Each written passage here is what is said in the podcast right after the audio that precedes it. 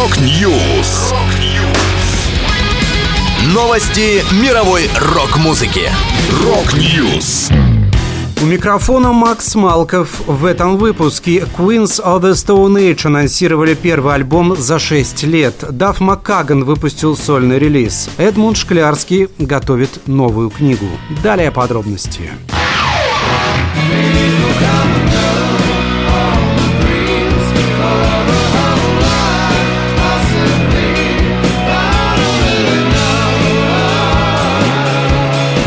Американские рокеры Queens of the Stone Age возвращаются после шестилетней паузы с новым альбомом. Восьмой в дискографии Джоша Хоми и компании Диск получил название In Times New Roman и выйдет 16 июня. Коллектив презентовал первый сингл с пластинки Emotion Sickness. С In Times New Roman мы видим, что иногда нужно заглянуть под шрамы и струпья, чтобы увидеть красоту. А иногда струпья и шрамы и есть красота, гласит пресс-релиз пластинки. В альбом войдет 10 треков.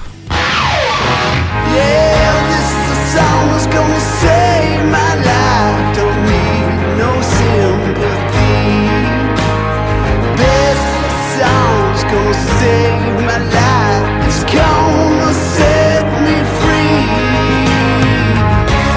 Басист Guns N' Roses Дафф Маккаган выпустил сольный цифровой мини-альбом «This is the Song».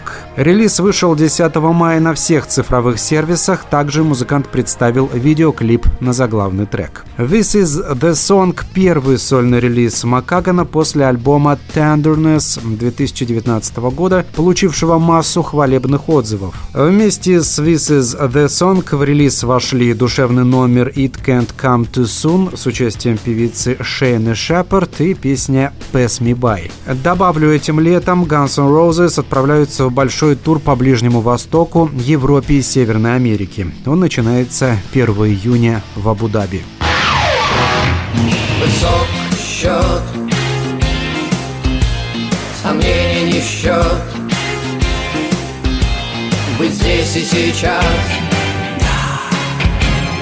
Фантомас Эдмунд Шклярский анонсировал новую книгу. Лидер группы «Пикник» поделился новым рисунком, который назвал «Длинные тени карликов» и добавил «К чему это? К тому, что планируется книга «Белые стихи», естественно, с иллюстрациями. Белый стих не имеет рифмы, но в отличие от свободного стиха обладает определенным стихотворным размером. Однако поэт музыкант не уточнил, о таких ли белых стихах идет речь или у него есть свое значение, которое будет воплощено книге.